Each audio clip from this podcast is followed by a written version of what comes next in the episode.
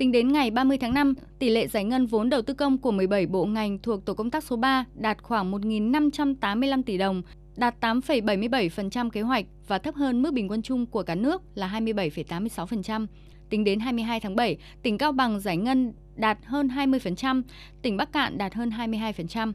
Nguyên nhân ảnh hưởng đến tiến độ giải ngân vốn đầu tư công do thay đổi cơ chế chính sách về thực hiện hợp đồng xây dựng, dự án ODA, biến động giá vật liệu, nhân công xây dựng, một số dự án trong quá trình lựa chọn nhà thầu hoặc chưa đến điểm dừng kỹ thuật để nghiệm thu khối lượng hoàn thành.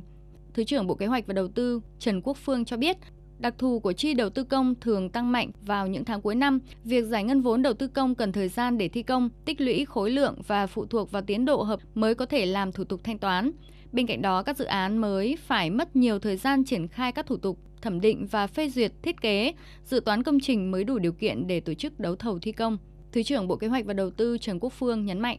Tổng hợp báo cáo của các bộ cơ quan trung ương và địa phương thì các kiến nghị chủ yếu liên quan đến nội dung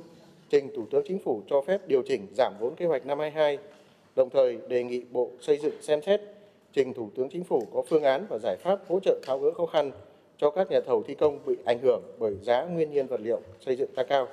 Các đại biểu đánh giá tổ 3 gồm các bộ, ngành và hai địa phương cơ bản không phải là những cơ quan giải ngân nhiều từ trước đến nay, số vốn được giao nhỏ và không có kinh nghiệm làm thủ tục các dự án đầu tư công. Các dự án vướng mắc giải phóng mặt bằng đa phần nằm tại các địa phương. Sau những đợt kiểm tra đôn đốc trước đây đến nay đang tiếp tục hoàn thiện. Dự kiến ngoài một số vốn ngân sách nhà nước xin trả lại, đến cuối năm nay các bộ ngành địa phương cam kết giải ngân 100% vốn đầu tư công. Kết luận cuộc họp, Phó Thủ tướng Vũ Đức Đam đánh giá sau khi kiểm tra đôn đốc các bộ, cơ quan trung ương, địa phương đã bước đầu khắc phục được một số vướng mắc hạn chế, tiếp tục thúc đẩy giải ngân vốn đầu tư công, dự kiến sẽ đạt tiến độ đặt ra vào cuối năm. Từ thực tế, phần lớn công tác giải phóng mặt bằng dự án nằm ở các địa phương, Phó Thủ tướng yêu cầu tổ công tác có văn bản đôn đốc địa phương thực hiện, đồng thời tăng cường năng lực các ban quản lý dự án. Phó Thủ tướng Vũ Đức Đam nhấn mạnh. Thế còn tinh thần ấy là Thủ tướng đã chỉ đạo rồi, rất khoát về có tiền là phải giải ngân được. Với những dự án nào mà chưa đủ thủ tục thì hoàn trả. Và đồng thời trong lúc hoàn trả thì các cái chủ đầu tư, các cơ quan vẫn phải tiếp tục tích cực triển khai và khi hoàn thiện thủ tục thì sẽ cấp lại